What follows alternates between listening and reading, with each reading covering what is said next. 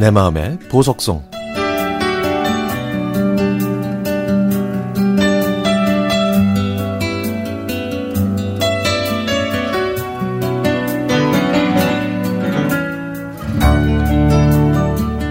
(2018년 8월 6일) 여느 때처럼 출근해서 일하고 있는데 남동생한테 전화가 왔습니다.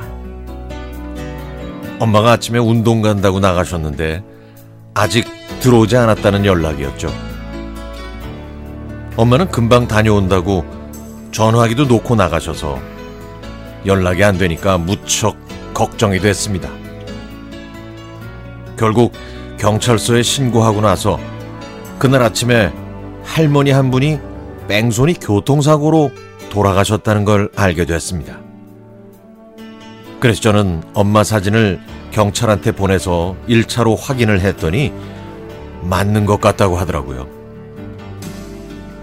그래도 정확하게 확인하러 서울 제기동에서 인천까지 갔습니다. 차가운 냉동고 안에 누워 계신 엄마. 저는 바닥에 주저앉고 말았고 눈물도 나지 않았습니다. 그렇게도 착하게 살아오신 엄마가 뺑소니 교통사고로 돌아가셨다는 걸 믿을 수가 없어서 저는 소리만 질렀습니다. 간신히 엄마를 보내드리고 뒷정리를 하기 위해 엄마 집으로 갔습니다. 하지만 엄마의 살림도 엄마와 함께 떠나버린 듯 움직이지 않고 그대로 멈춰 있었죠. 엄마는 홀로 된 남동생과 남동생의 딸과 함께 사셨습니다.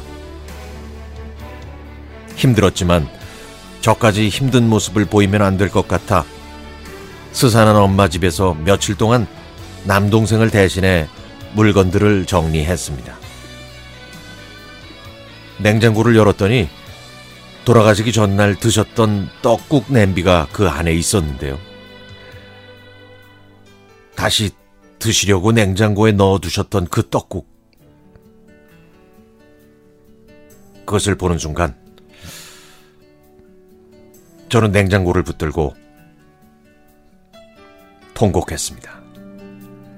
그때까지는 언니니까, 누나니까 씩씩하게 잘 참았는데 엄마가 남겨둔 떡국과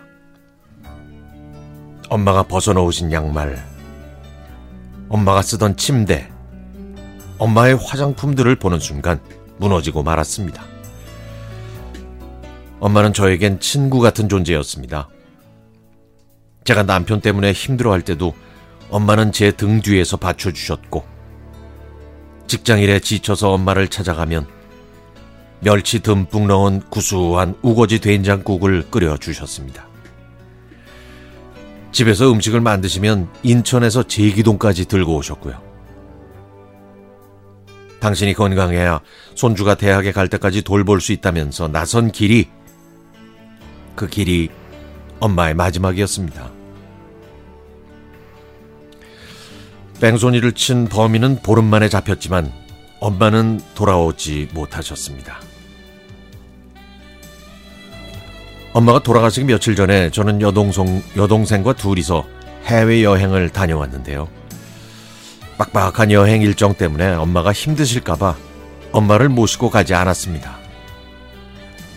저희가 여행을 간다고 했을 때 엄마는 같이 가자고 하셨지만 해외여행이 처음이었던 저희 자매는 혹시라도 엄마가 고생하실까봐 함께 해드리지 못했죠.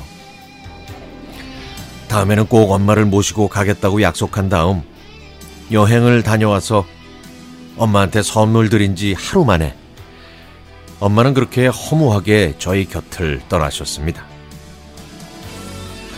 그리운 나의 엄마, 보고 싶은 나의 아버지, 많이 보고 싶어요. 살아계실 때 제대로 안아드리지도 못한 게 정말 후회됩니다. 저희 곁에 계실 때 못해드린 것이 마음에 사무칩니다. 죄송하고 고마워요. 엄마와 아빠의 큰 사랑 영원히 기억하겠습니다.